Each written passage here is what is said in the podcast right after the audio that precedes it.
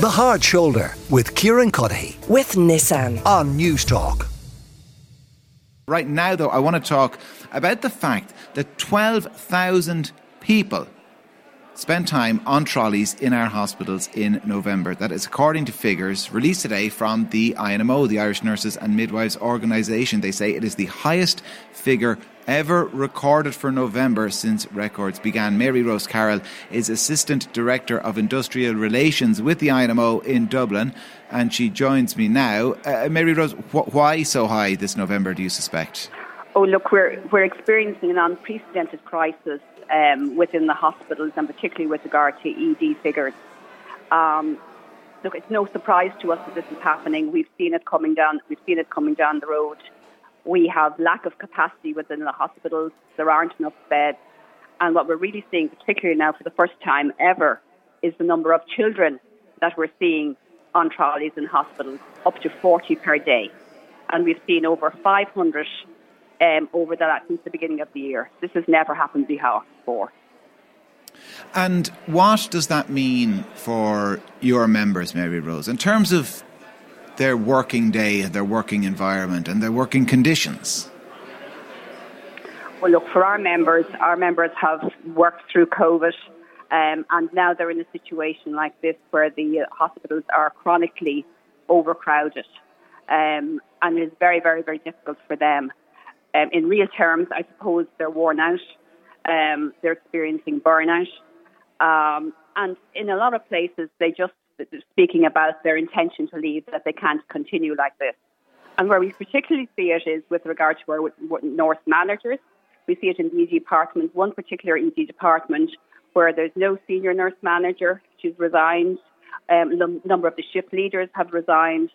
And it's simply because it's unsustainable.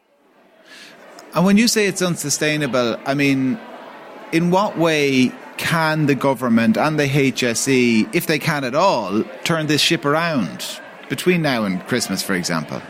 Well, look, I think the first thing they have to do is actually acknowledge there is a crisis.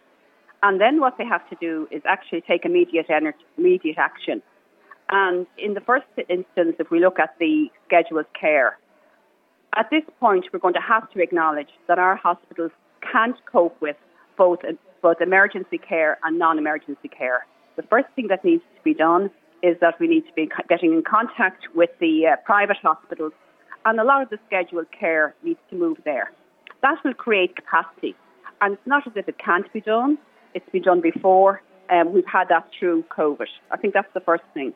Mm. I think the second thing we need to be looking at is really from the point of view of particularly urban centres, and I don't just mean Dublin, I'm talking about all of the other major cities, and places like Naas, Tullamore, et cetera, that's where nurses cannot provide, get accommodation.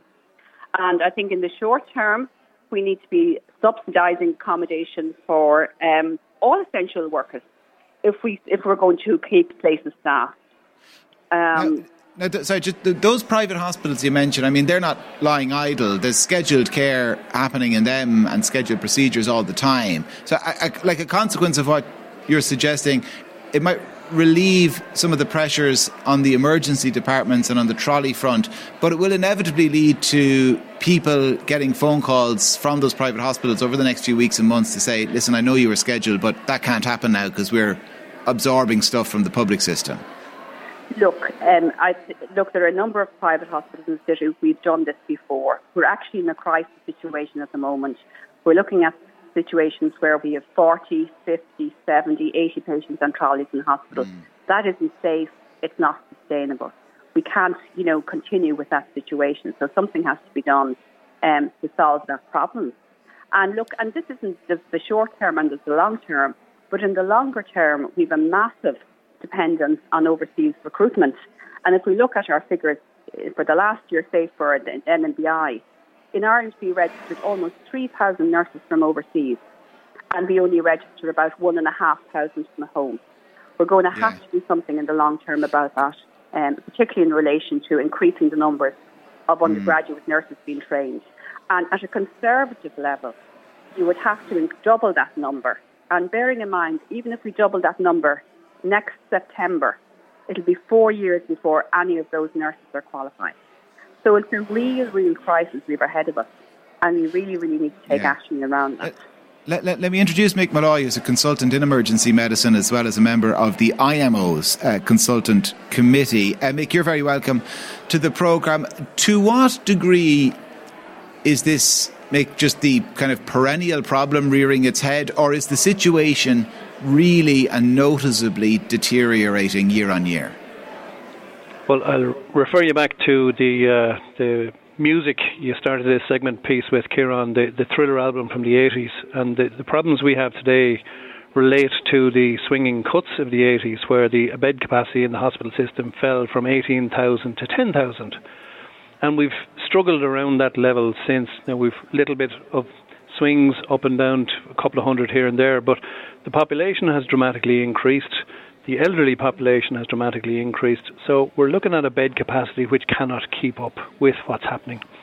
Uh, I'm not sure, Kieran, when you started this piece, whether you mentioned about the trolley figures that are published by the H S E, but those are a gross underestimate mm. of the number of additional overcapacity patients in hospitals, because they don't count patients who are in housed in the acute medical unit, daycare units, surgical discharge lounges, which means those spaces can't operate for what they were originally meant to do, meaning we're displacing day case activity, we're displacing day surgery activity, we're displacing acute medical unit daycare activity, and we're replacing it with the acute bed capacity patients who've been admitted and are over capacity through our emergency departments.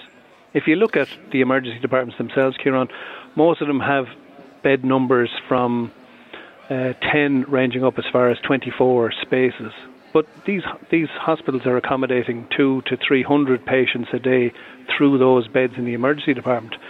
And one of the common things we hear, and one of the common complaints, is how can you send X patient home at two o'clock in the morning or three o'clock in the morning? But if we don't send them home, we have no place to see mm. the next patient, because there's such a demand on a twenty-four hour basis for hospital spaces right now. And Mick, we'll use a kind of a medical metaphor. It's fitting here. I mean, if somebody presents to you or your colleagues, you do two things. If they have a problem, you'll treat the symptoms and the cause. So what what is the treatment for the symptoms here, and what is the treatment for the cause? So, okay, the, the, the treatment for the symptoms right now is we have to use whatever available bed capacity there is. The issue about using the capacity in the, the private hospitals, trying to do that, is they're also busy. As you said yourself, they're they're they're not idle, so there isn't spare capacity in those. There have been multiple reports for twenty odd years, going back to when the current Taoiseach was the Minister for Health, talking about adding bed capacity into the system. There's also been suggestions in the more recent years of adding bed capacity which is protected, so that they would have elective only public hospitals, so those patients would never get displaced, because there would never be a bed challenge in those particular hospitals, that they can, you know, when somebody has hernia surgery or vein surgery or abdominal surgery, they're going to be in for three days, four days, seven days, depending on what the procedure is, and you can book your beds on that basis. At the moment, that can't be done, so those patients are being left uh, sit uh, and wait. So right now, from the symptoms perspective, we're using whatever capacity we have, and at some points we're actually treating people in corridors, we're having to examine people in cupboards um, mm. because there's physically no space to examine people left, and some people are being left on trolleys overnight in the emergency department. In the worst cases, they're actually being told, you have a chair, a chair, a plastic chair, and, and that's your space, um, hold on yeah. to your space, because there's physically no space left. Um, so if we don't get the capacity, if you, if you look at what happened in China during the pandemic, they built a thousand-bedded hospital in ten days. Granted, it wasn't at the standards we would expect from building, but it can be done very quickly if the will is there.